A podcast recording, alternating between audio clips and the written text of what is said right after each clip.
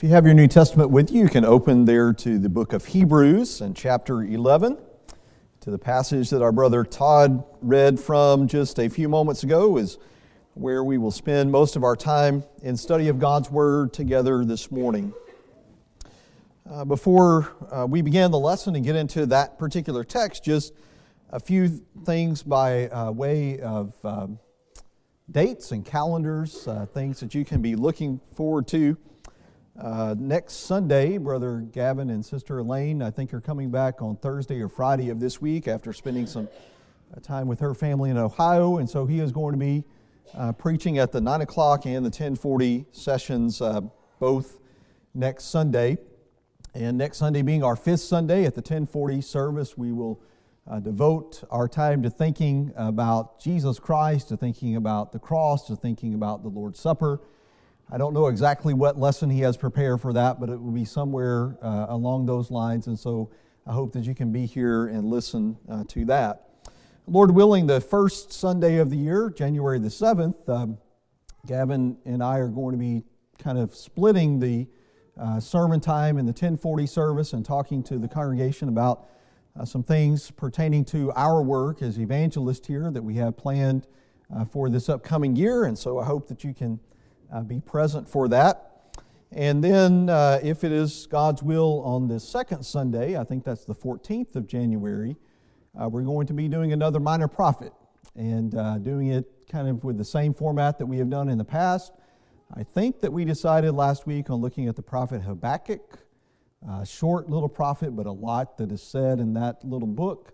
Uh, and so uh, Gavin will be speaking about that and reading that, that book and kind of giving us an overview of that prophet's message in the nine o'clock hour, and then I will be uh, thinking about a practical life application in the 1040 hour. So, it's hard to believe that we're at the end of another year, and a new year is upon us. Uh, but God has richly blessed us, as has been said many times throughout this year. And I have no doubt that if this year, this, this world continues to stand and we're still here next year, that God will continue to bless us as well. I, I think, at least from my perspective, we have some great things that are coming, hopefully, for this congregation, some uh, good ways for us in which we can grow closer to Him and grow closer to each other. Hebrews chapter 11 is probably the most famous chapter in the book of Hebrews. And I think it is one of the more familiar texts in all of the New Testament. And that is so because when you read Hebrews chapter 11, it is a a text that I think everybody can relate to, right? Hebrews chapter 11 is just a very practical passage that almost everyone, wherever you are on the spectrum of life, young, middle aged, or old, whatever your occupation is, whatever your interests are in life, you, in some way, if you are a child of God, you can relate, you can see yourself somewhere in Hebrews chapter 11. In this one chapter, of course, we see real life examples of both men and women who lived by faith, and because they lived by faith, they were able to die in faith. While there certainly are a lot of valuable truths that this one chapter in the Bible teaches us about these people of faith, one of the most important is that living by faith and dying by faith means living and dying with spiritual sight spiritual sight. Given the fact, as you read through this chapter, that the words seen and seeing, looking and visible appear, at least in the New American Standard Version from which I am reading today, those words appear at least eight times in this one chapter. We might say that Hebrews chapter 11 is all about having the ability to see the unseen. It is all about having true faith. It is all about having the ability to look to things that we have not seen, whether they are things in the past or things that are yet to come. And so, one of those individuals that is mentioned here in this chapter that had a strong spiritual sight was Moses. Today, I want us to consider what the writer of Hebrews wrote about Moses looking to the reward. First of all, I want us to think about this phrase that is repeated so many times throughout this chapter by faith. As with all the men and women of old that are listed here in this text, the Hebrews writer writes or states to us that it was by faith that Moses himself, the man that we are thinking about today, it was by faith that Moses lived his life. So, what does that mean to live our lives by faith? What does that particular phrase mean, by faith? What is faith? Well, the writer, I don't know so much, gives us a definition of faith as he begins this great chapter about the faithful of old, but he describes for us, gives us a description of what biblical, true, saving faith is. And notice what he says here. I'm sure many of us can quote this particular verse. But he says at the beginning of this chapter about people of faith that faith is the assurance of things hoped for, the conviction of things not seen. Faith, first of all, the writer says, is assurance. It is substance, maybe the word that is used that some of you are reading from that a translation that uses that particular word this morning. But whether you're reading from one that says faith is the assurance or faith is the substance, those words in my mind are words that suggest confidence, that we can have confidence in God. It also suggests something that is concrete, not something that is abstract. It is talking to us about something that is real something that has dimension to it, something that has depth and weight to it, something that has substance to it. And so I want you to notice here in the first observation that the writer makes very early on in this chapter that faith is the confidence in things hoped for, that is, things that are in the future, things that are not yet uh, come in our life, things that we have not yet experienced in this earthly journey. But secondly, of course, in that same verse, the writer tells us that faith is the conviction or the evidence of things not seen. These words again suggest in my mind a sureness. It, the writer is talking to us again about something that has substance to it, something that is solid, something or someone that is reliable, someone that is trustworthy, that which has proof behind it, evidence behind it. Sometimes those people who are out in the world that may, if you ask them, uh, you know, uh, what do you think about God? They may claim that they are an atheist, they may claim that they're an agnostic, that they may claim that they don't know if there's a God or not, or, or they're really not too interested in finding out whether there is a God or not. And they, they may ridicule us and mock us and say, kind of in derision, well, you people are just people of faith. You people just have a blind faith. And that's not the kind of faith at all that is being discussed here in Hebrews chapter 11. That's not the kind of faith, a saving true faith at least, that's discussed all throughout Scripture. It's not a blind faith. The writer tells us here faith is the assurance of things hoped for, it is the conviction or the evidence of things not seen. That is to say, that faith is being sure about things not seen with our physical eye, and this can be things either in the past or in the future. Notice what the writer says to us there at verse 3 it is by faith that we understand that the worlds were prepared by the Word of God, that what is seen was not made out of things which are visible. None of us were around, none of us were alive when God created the heavens and the earth, where we, but by faith we believe that He created all that we see. And so faith looks backward, but it also, of course, looks forward. And notice what is said here, the writer says about Noah and his faith. By faith, Noah in verse 7 being warned by God about things not yet seen. God came to Noah and told him, I want you to build this ark, this big boat, to prepare for the flood that's coming upon the whole face of the earth. And Noah had not seen a worldwide flood. But it was by faith that he did what God instructed him to do. And so faith goes both ways. Faith goes in the past, but it also goes in the future. And I want you to be impressed again with the fact that, as I said a few moments ago, at least in my mind, as I look here to Hebrews chapter 11, in this whole discussion about what faith is and showing us what faith looks like in our lives, by all these examples of those that have gone before us, I want you to notice that in all this discussion that faith is about spiritual sight. One commentator made this observation in relation to faith being spiritual sight. He said this seeing is believing in the world of sense, right? Seeing is believing in the world of sense. But in the domain of faith, this maxim is reversed, for in spiritual things, believing is seeing. Think about that just a moment. Believing is seeing. Faith is, he goes on to say, the organ by which we look upon the invisible and the eternal. And if faith is the eye, the Bible is the eyeglass through which faith looks. It is the Word of God, it is from the mind of God, it is from the mouth of God, and through God's revealed message, we can have faith and we can see, as it were, the unseen.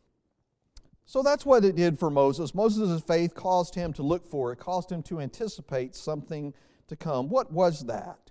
As we think about by faith, as the writer says to us here at verse 26, that he was looking to the reward. Well, what is this reward to which Moses looked? I want us to think just here in this particular chapter and give some answers to this. We could certainly find answers throughout the scriptures uh, that may not be specifically mentioned here in this text. But I want you to be impressed with the fact, first of all, that in verse 13, that the reward to which Moses was looking here by faith, to which what he was looking, it was connected to the promises that Moses and others received from God. Go back to verse 13. Kind of here in the midst of this uh, great picture of all of these faithful of old, the writer tells us this important detail about all these that died in faith. He says in verse 13 that all these died in faith without receiving the promises, but having seen them and having welcomed them from a distance and having confessed that they were strangers and exiles on the earth. That it wasn't just Moses that God made some promises to. Of course, we being good Bible students know that God made promises to those who came before Moses. That God made promises to Abraham and to his son Isaac and to his son Jacob and to his son Joseph. And it was connected to this reward to which Moses was looking. It was connected to all of those promises that God had made to his people of old. I would suggest to you also, as we look here into Hebrews chapter 11, that the reward to which Moses looked was, as the writer describes it, in talking to us about the faith of Abraham, and telling us there in verse 10 that Abraham was looking for the city which has foundations, whose architect and builder is God. The reward to which Moses was looking throughout his life was that city which has foundations. It was the better country, as the writer describes it here in verse 16, a heavenly country it is an eternal city which God has prepared for those who are able to see his promises. And those like Moses who are looking to the reward. As the writer tells us there at verse 16, but as it is, they, all of these people who died in faith and lived by faith, they desire a better country that is a heavenly one. Therefore, God is not ashamed to be called their God, for he has prepared a city for them.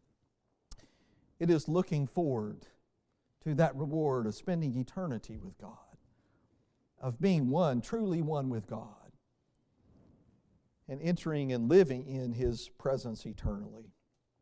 And so, as we continue thinking about that phrase that Moses, by faith, was looking to the reward, I want us to think about six words of faith that are mentioned here in the text that our brother Todd read for us a few moments ago. The first word of faith I would suggest to you, or phrase of faith, if you will, is found there at verse 24, where the writer tells us that by faith, Moses, when he had grown up, I want you to go back to the, the Exodus account and for here, uh, here for just a moment to Exodus chapter 2. Exodus chapter 2. And we have recorded for us here the birth of, of Moses. And I'm sure even the young ones here in the audience this morning remember all of those events. Remember the situation, the circumstances into which Moses was born, that Pharaoh decided that he was going to uh, kill, slaughter all of the babies. And the midwives had faith in God, and so they refused to do that particular thing.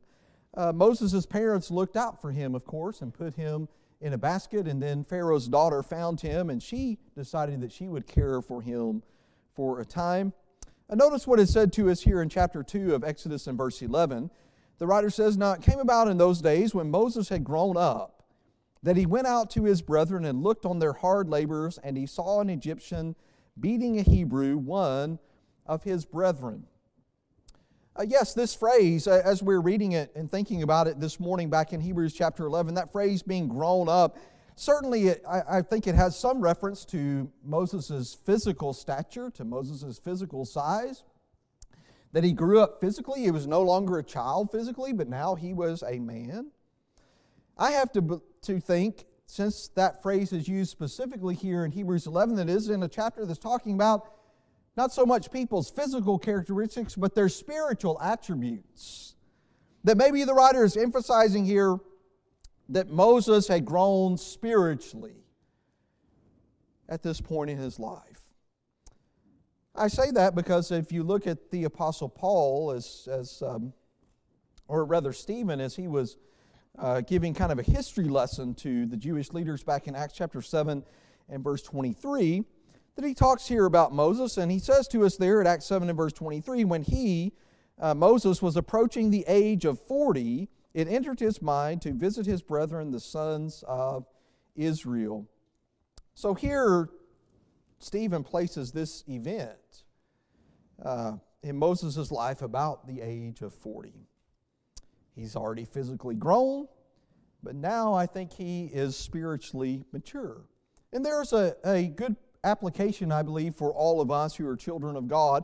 And that is this that sometimes when we begin our journey with God, with Jesus Christ, we know intellectually that there is a reward that is coming for us. We know that if we serve God faithfully and by God's grace and mercy and patience and love, that we will enjoy an eternity with Him. But maybe it doesn't seem too real to us. It's just kind of somewhere out there in the distant future.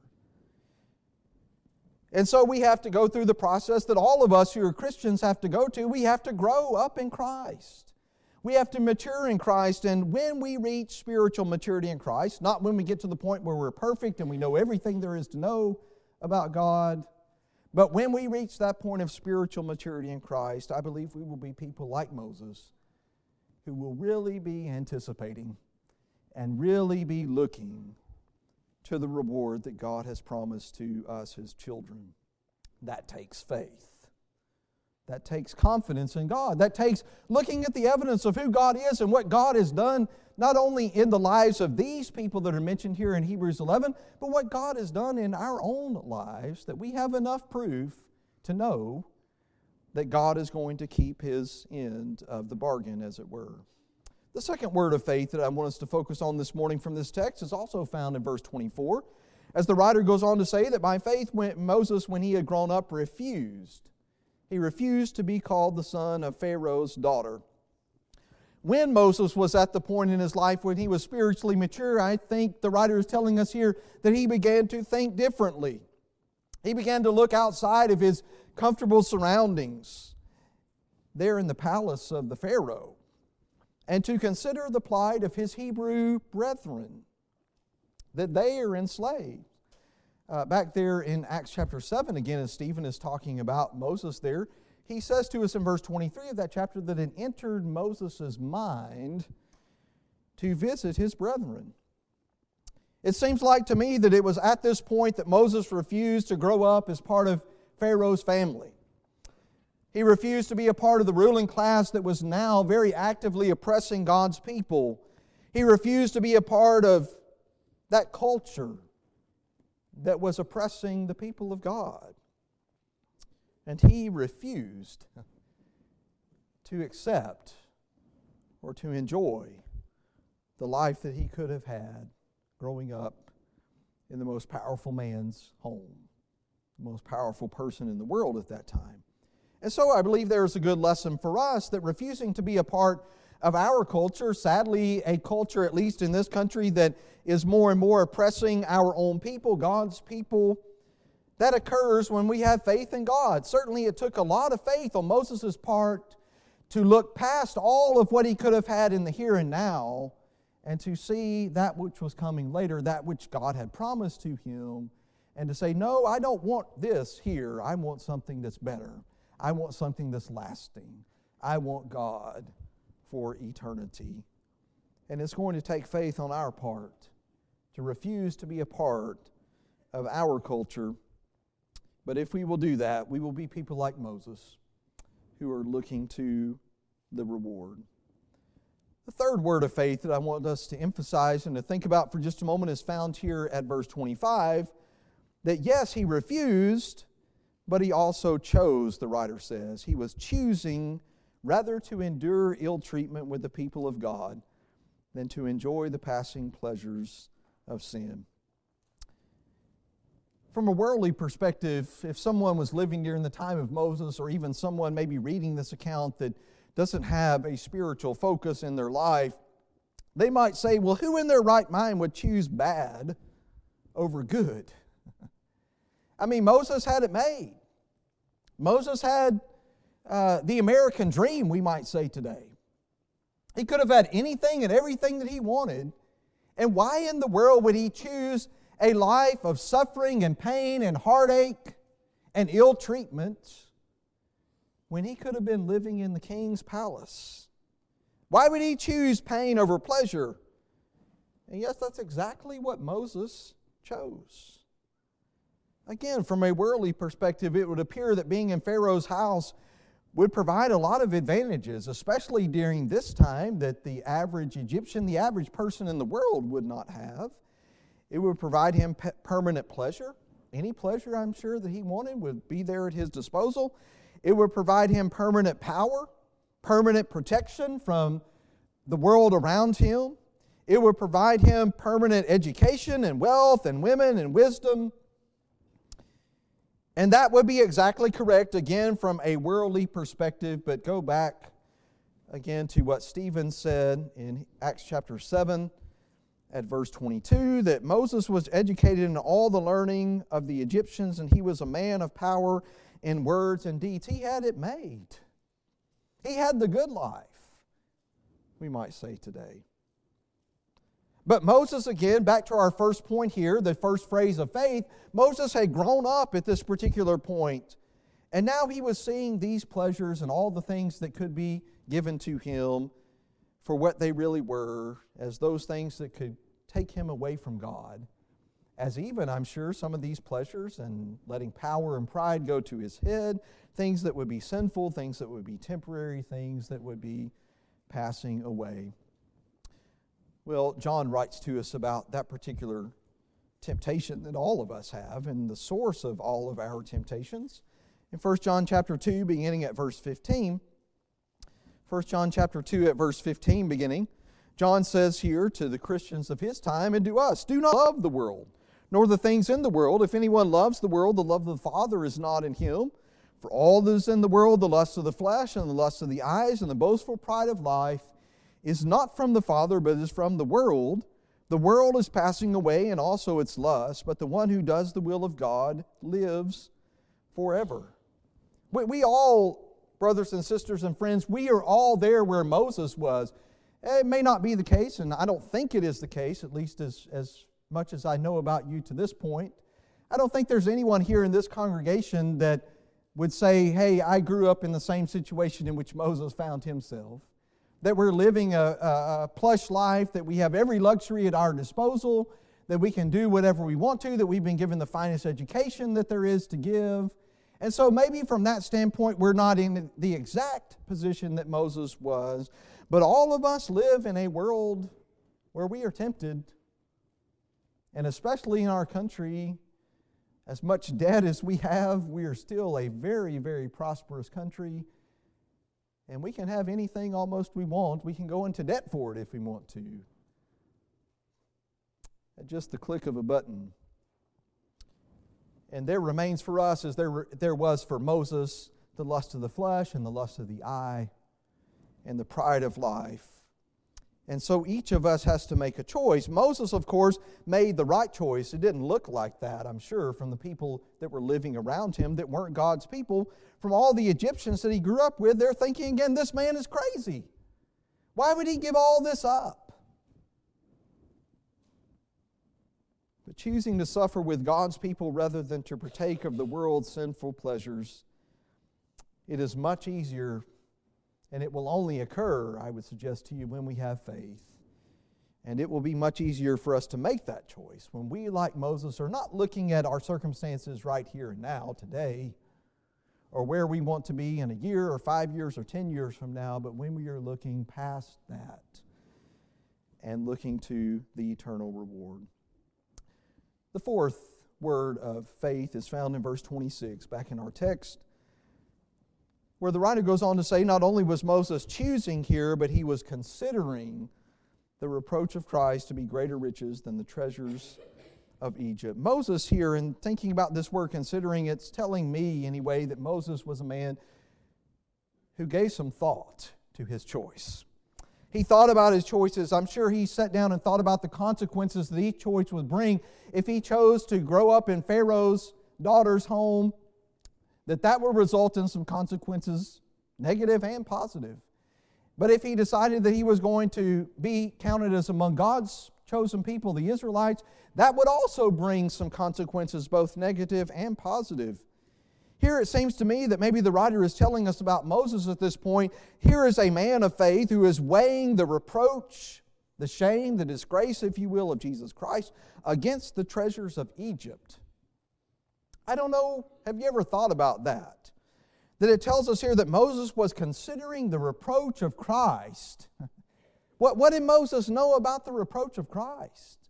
I mean, he lived some 1,500 years before Jesus ever came to this earth, and yet the writer says to us that he was considering the reproaches of Christ to be of greater riches than all the treasures he could enjoy in Egypt. Here is a man in Moses who patiently lived with his choice, even when it may have seemed from an earthly perspective like the wrong choice. We were talking a little bit in, in Cody's class in the back classroom this morning, kind of beginning to wrap up our study on humility and thinking about shining the spotlight on others. And we looked at several uh, humble people throughout Scripture, and one of those was Moses that we're talking about this morning. And to think about all the times when Moses got frustrated and Moses got upset and Moses got angry with God's people and he was ready to just desert them. He was ready to, you know, do away with them and let somebody else take the job. But even in those times, he lived with his choice to be counted among God's people, knowing that it would not be the easy way as far as this world is concerned. And he made, of course, the right choice because he was considering the choice he should make. Brothers and sisters, the truth of the Word of God is this that we will consider, or we will uh, consider shame and disgrace for Christ worth more than fading riches when we are looking to the reward. If we are trying to live as godly people, as Paul told the young preacher Timothy so long ago, we will suffer. We will exper- experience persecution and suffering of some kind for just being a follower of Jesus Christ. But we will not think about all that if we are people like Moses, who is looking to the reward. The fifth phrase of faith that we find here in this text is found in verse 27, that as the writer goes on to say about Moses, that by faith he left Egypt, not fearing the wrath of the king. Here was a man, he may have been afraid, he may have had some fear, just being a person, but he did not let that fear grip him. He did not let that fear guide him. He did not let that fear, in essence, make his life choice for him. Because Moses, as it goes on to say there at verse 27, he endured as seeing him who is unseen. Moses feared God much more than he feared any man, even Pharaoh himself. Why else would Moses have left behind all the comforts and pleasures of Egypt that could have been his to live in the land of Midian, a land which he had never been to, to go live in a wilderness? And I think we see his fear of God on display even as the writer is telling us about his great faith. If we go on to read here the next two verses, verse 28, the writer says, By faith he, Moses, kept the Passover and the sprinkling of the blood, so that he who destroyed the firstborn would not touch them. By faith, they passed through the Red Sea as though they were passing through dry land, and the Egyptians, when they attempted it, were drowned. We, I think we see, at least I see, the fear that Moses has his fear of God, his reverence and respect for God, how he holds God in high regard, how he holds God as an awesome and holy God. Because the writer goes on to tell us in the two verses we just read, he kept the Passover, he led Israel across the Red Sea because God said so. He was going to trust God and he was going to fear God rather than trusting men or fearing men. Though Moses lived long before King David did, I believe we find in Moses a man who truly believed and was living the words that David writes in Psalm 56 and verse 11 when he says, There in God I have put my trust. I shall not be afraid. What can man do to me? We, too, can look at the example of Moses, and we ought to be people, if we're trying to be people of faith, a faith that is pleasing to God, a faith that is going to result in our eternal salvation. We have to be people who are not fearing man. We have to be people who rather are fearing, fearing God and fearing the wrath of God rather than fearing the wrath of man because we are people who are looking to the reward. And then the sixth and final word of faith that we want to pull out of this text and think about this morning is that word that is found there at the end, the middle part or the end of verse 27, that he endured. Not only did Moses see the reward, as the writer has told us here, that he was looking to the reward, more than that, Moses saw the Redeemer and he saw the rewarder. And this is exactly what true saving faith does. If you go back earlier in this chapter again, as the writer is giving us example after example of people that lived by faith and died in faith. He stops here at verse 6 and he just makes a comment to us again about what faith is. He says, Without faith, it is impossible to please him or to please God, for he who comes to God must believe that he is, and that he is a rewarder of those who diligently seek him. This is exactly what Abel did, and Abraham did, and Sarah did, and Noah and Moses. This is exactly what all the faithful of old did, whether they are mentioned here in Hebrews 11 or not. This is the kind of faith that they had that was true, genuine confidence in God, that they believed that God is, but also that God is a rewarder of those who devote their life to seeking Him. We, we again need the perspective that the psalmist David had on life as it comes to this matter of endurance. And I want to close by reading from this psalm this morning back to Psalm 37. Psalm 37, uh, beginning there at verse 1 and reading down through verse 11. David writes here and he says, Do not fret because of evildoers, do not be envious toward wrongdoers, for they will wither quickly like the grass and fade like the green herb. Trust in the Lord and do good. Dwell in the land and cultivate faithfulness. Delight yourself in the Lord, and He will give you the desires of your heart. Commit your way to the Lord. Trust also in Him, and He will do it. He will bring forth your righteousness as the light and your judgment as the noonday. Rest in the Lord and wait patiently for Him. Do not fret because of him who prospers in his way, because of the man who carries out wicked schemes. Cease from anger and forsake wrath. Do not fret, it leads only to evil doing, for evildoers will be cut off, but those who wait for the Lord, they will inherit the land. Yet a little while, and the wicked man will be no more, and you will look carefully for his place, and he will not be there. But the humble will inherit the land and will delight themselves in abundant prosperity. David, of course, was a man that experienced lots of suffering in his life, sometimes even at the hands of his own family and his own friends that he thought were very loyal and true to him. But David says here, when you look at the world and you look at the circumstances that you are in in your life, whatever that is for you right now, from a worldly perspective, it may seem like evil is winning. It may seem like the evildoer is going to continue on and on and nothing bad is ever going to happen to him, that there will not be any consequences to the choice that he has made as to how he's going to live his life. But David said, Here is the reality of the situation. Know this, that there will be consequences for him, that one day God will call him to judgment, call him to account for the choices he has made. And God, in his time and in his way, will take care of that.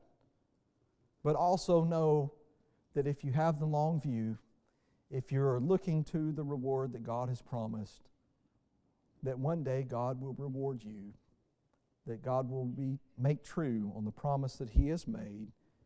But we've got to be people who are enduring. We've got to be people who are resting in God. We've got to be people who are waiting patiently and not fretting over what it seems like right now. Brothers and sisters and friends, we can endure whatever the devil throws our way if we will be people of faith like Moses. If we will be people of faith who are looking to the eternal reward.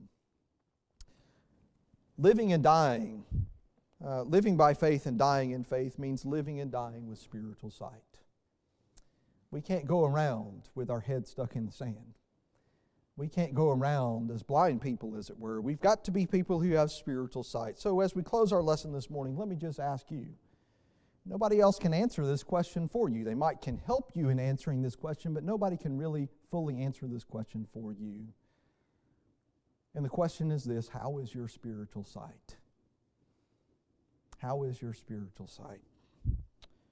Are you, like Moses, looking to the reward? the eternal reward that God has promised to all those who are His faithful children. Have you even started down that path this morning? If you haven't, then this is a good starting point for you. I'm glad that you're here this morning.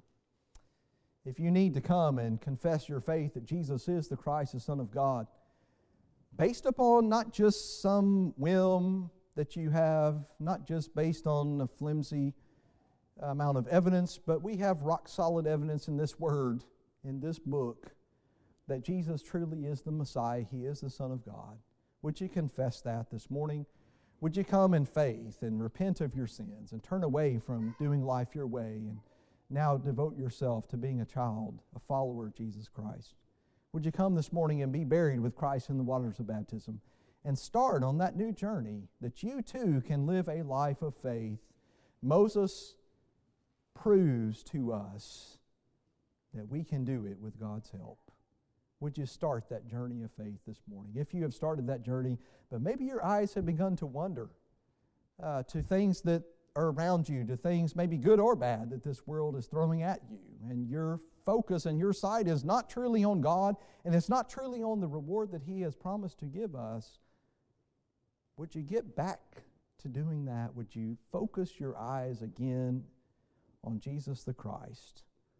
And would you follow him all the way to the end? It may be that as a child of God, you have sinned, that Satan has been successful in dangling that carrot in front of you long enough that you have gone after it and you have wandered away from God. Would you come back to him?